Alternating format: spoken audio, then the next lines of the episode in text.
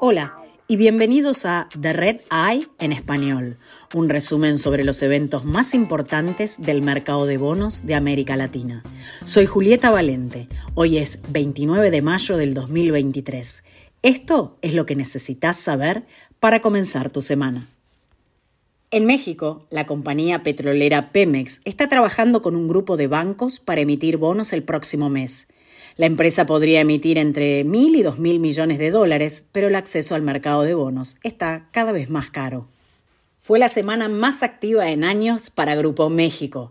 El conglomerado está negociando con el gobierno mexicano una compensación por la expropiación de unos 100 kilómetros de ferrocarril en la costa del Golfo que el gobierno le quitó hace 2 semanas.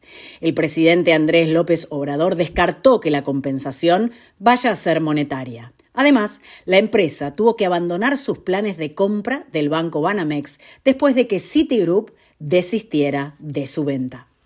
En Brasil, la empresa petroquímica Unigel podría incumplir este año las cláusulas de sus bonos con vencimiento 2027 luego de reportar un EBITDA más bajo de lo esperado para el primer trimestre.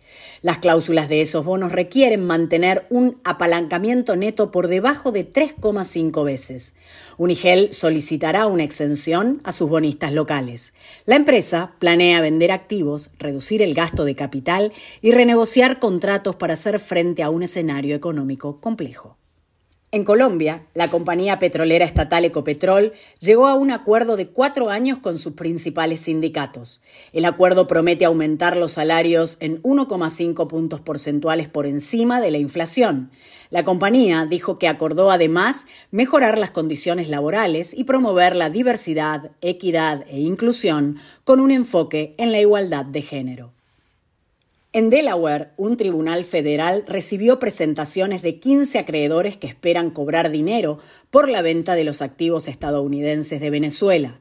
En conjunto, los acreedores esperan cobrar $7.400 millones en juicios, menos del 5% de la deuda externa venezolana. El proceso de venta podría comenzar en septiembre. En Argentina, el gobierno busca ampliar el canje de monedas por $1.000 millones que tiene con China para hacer frente a la escasez de las reservas monetarias. El ministro de Economía, Sergio Massa, está visitando Beijing esta semana y planea discutir el acuerdo durante la visita.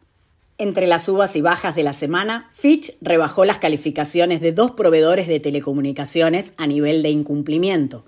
En el Caribe recortó Digicel a RD y en Brasil rebajó hasta D a la compañía Oi. En tanto, Standard & Poor's rebajó la calificación del proveedor chileno de telecomunicaciones VTR a CCC y mejoró la calificación de la mexicana Grupo Idesa a B- después de que ésta completara el canje de sus bonos.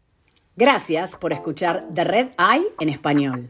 Para obtener todas las últimas noticias sobre deuda en mercados emergentes, visite redintelligence.com.